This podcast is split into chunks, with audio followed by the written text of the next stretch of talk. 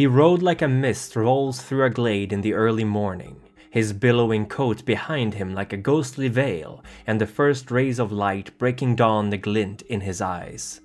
His thick, bushy mustache drooped down over his mouth, hiding the rows of sharp fangs made to tear flesh from bone. Dogs bayed ahead of him, sharp barks to frighten prey and communicate presence in equal measures. Ho Alecto, Puppy, Samuel. He called in a tone not too dissimilar to that of his hounds, and they slid out from the mist of his duster as if they had been at his side all this time. He got off the back of his steed with ease, spurs clinking against the uneven forest floor beneath his feet, and he stepped up to a thorn bush with a weight to each stride that left a thick imprint in the soft soil. Droplets of rain clung to the thick undergrowth from the previous night, staining his brown leather boots and the bottom of his worn duster coat. Giving little care for the wetness around him, the huntsman squatted down and grabbed one of the brambles with a gloved hand, thrusting it aside as he dug further into the tousled plant, searching for something. And then he dragged it out, cradling the small item closely as if it was the most delicate of birds' eggs, holding it gently in his massive fists. The dogs barked and sniffed behind him, roused to a fervor at the smell of whatever he had found, but he paid them little mind as he brought it up to his face to inspect it, to smell it, and finally to slip his long, serpentine tongue out to taste it. It was a shoe, small enough to fit on a doll, a polished red low cut shoe, a ballerina's shoe with a torn band. He tasted it again, then nodded to himself and pocketed the little item gently in a leather satchel at his side taking off the wide brimmed hat he was wearing for a moment. His silvery white hair haloed his scalp, which was completely bald, and it reached down to his shoulders. And as the protective shade of the hat went missing, the denizens of his hair, millipedes, worms, and beetles, all scurried to slither closer to his skin, shying away from the encroaching sunlight. She's close, he muttered, laying a hand on his chest slowly to where his heart had been, Something moved beneath his coat and his shirt and his flesh. Something greedy and impatient. She has help. Three other refugees. Let me have them, and I will deliver her to you untouched. For a few moments the writhing thing grew still, as if contemplating his offer, and then it resumed at an increased pace, which made the huntsman smile, his shark like teeth a dull yellow, only a few shades lighter than his sallow skin. Fine. Two will suffice. He crouched down again and sniffed the air around the thorn bush, the smell of blood unmistakable. Blood and regret. He would be adding two more hounds to his kennel tonight. Maybe he would let them keep their minds, if they behaved. After all, it was about time for Poppy to learn to walk on two legs again. He stood up and walked over to his steed, gripping the reins tightly as he threw himself up in the saddle and set off once more. Soon he would find them, and he would warn them, and then he would hunt them. The thing squirmed once more, and he clutched a hand to his chest, whispering a curse older than time as he drove his spurs into the side of his horse.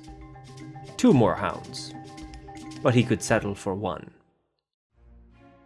The huntsmen ruled Arcadia long before the gentry came to their domain when the lands are of no interest to their masters, the Arcadian wilderness will, without fail, revert to a state of just that a deep and dark forest, all signs of civilization gone, and countless eyes watching in the dark in a hunt as old as life itself. This is their domain. This is how Arcadia was. The huntsmen embody the age old relationship of prey and predator, Yet they have been forced to swear fealty to their true Fey masters. They must obey their commands, and the one uttered more often than any other is bring them back. The gentry have many lost at their beck and call, kidnapped over the years, dragged kicking and screaming through the hedge, and then put to use. Sometimes these lost have lost their master's interest, and their escape is a quiet, unnoticed thing. But no matter how unimportant a changeling servant was when they were still there, their absence will, without fail, incense the gentry. Their desire to have, to own, is stronger than any other, and they will not tolerate such a grievous insult and petty thievery of their property. Thus they will call for the huntsmen, these ancient hunters of the forest whose mastery of tracking, capturing, and returning their prey is legendary. There they will tear out the heart of their servant, their precious, still beating heart, and hide it in the dreams of a mortal, only the gentry knowing where they put it. Then they will put one of their own titles into the void left behind, pouring it in like liquid hunger, their desire and greed made manifest. And from then, until their prey is returned, the huntsman is possessed by an overwhelming urge to find and bring back the lost property. Nothing else matters.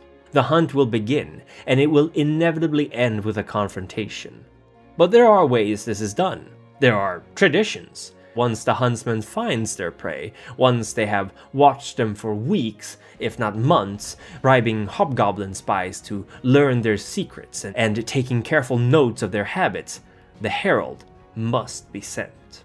This can be a bird, a whisper in the wind, or their most beloved briar hound, approaching the prey and cajoling them to return, to warn them of what is to come. When the herald is sent, the huntsman already knows all they need to know about their prey. They have lived their life, eaten their food. The hunt commences, and the prey knows that they are no longer safe, nor will they ever be as long as the huntsman is on their tail. Even worse, the title in their chest knows their prey as well.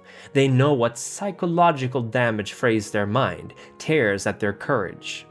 The changeling will know no peace until they confront their hunter, until they face the threat of their pursuer. In fact, many huntsmen will refrain from outright acts of aggression until the changeling makes the first move, seeing just how far they can push before they are pushed back.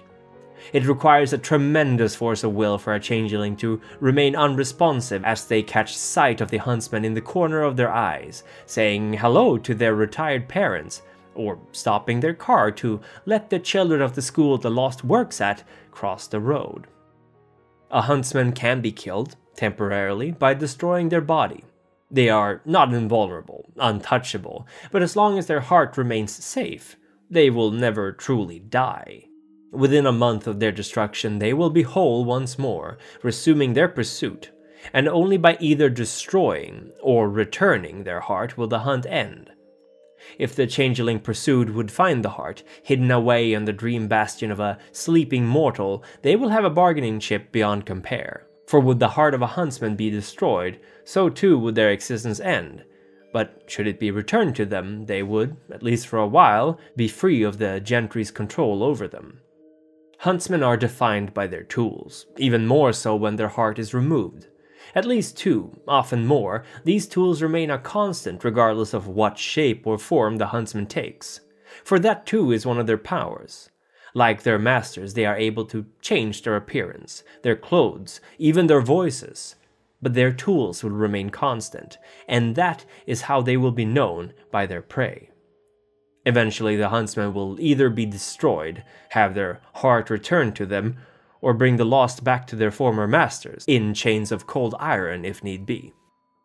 This is how it has to be, for the title hidden within their chest allows for no other options. It hungers and desires for their possession returned to them, and the huntsman is unable to disobey.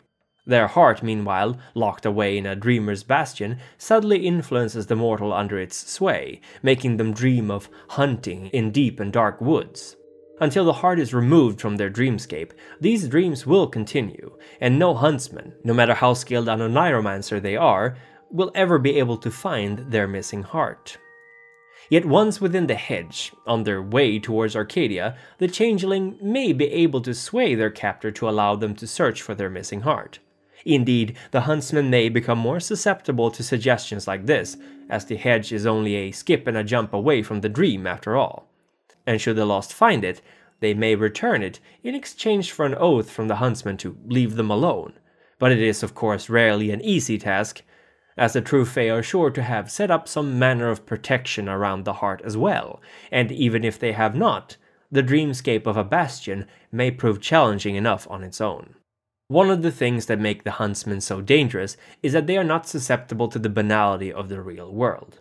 They have nothing to fear from the mortal world and may stay there for as long as they wish.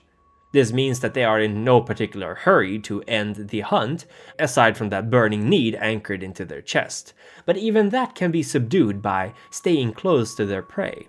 Likewise, cold iron offers no threat to the huntsmen. They are not fey, after all, and thus it bears them no ill will. Huntsmen do not feel the way we do, or even if they used to, when they are missing their heart, they do not.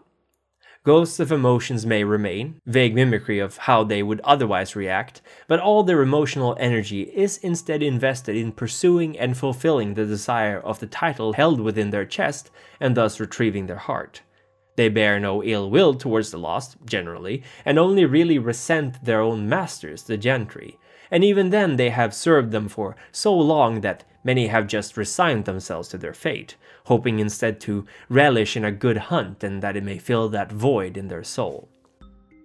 Alecto whimpered, tried to stand, but the cut across her throat would not stop bleeding, and he put her out of her misery with a face that revealed no emotion.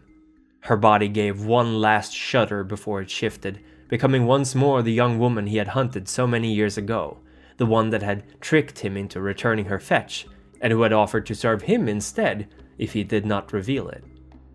Now she was finally free, and the huntsman turned his head slowly to look at the four lost cornered in the run-down motel room they had been staying in for the last two weeks.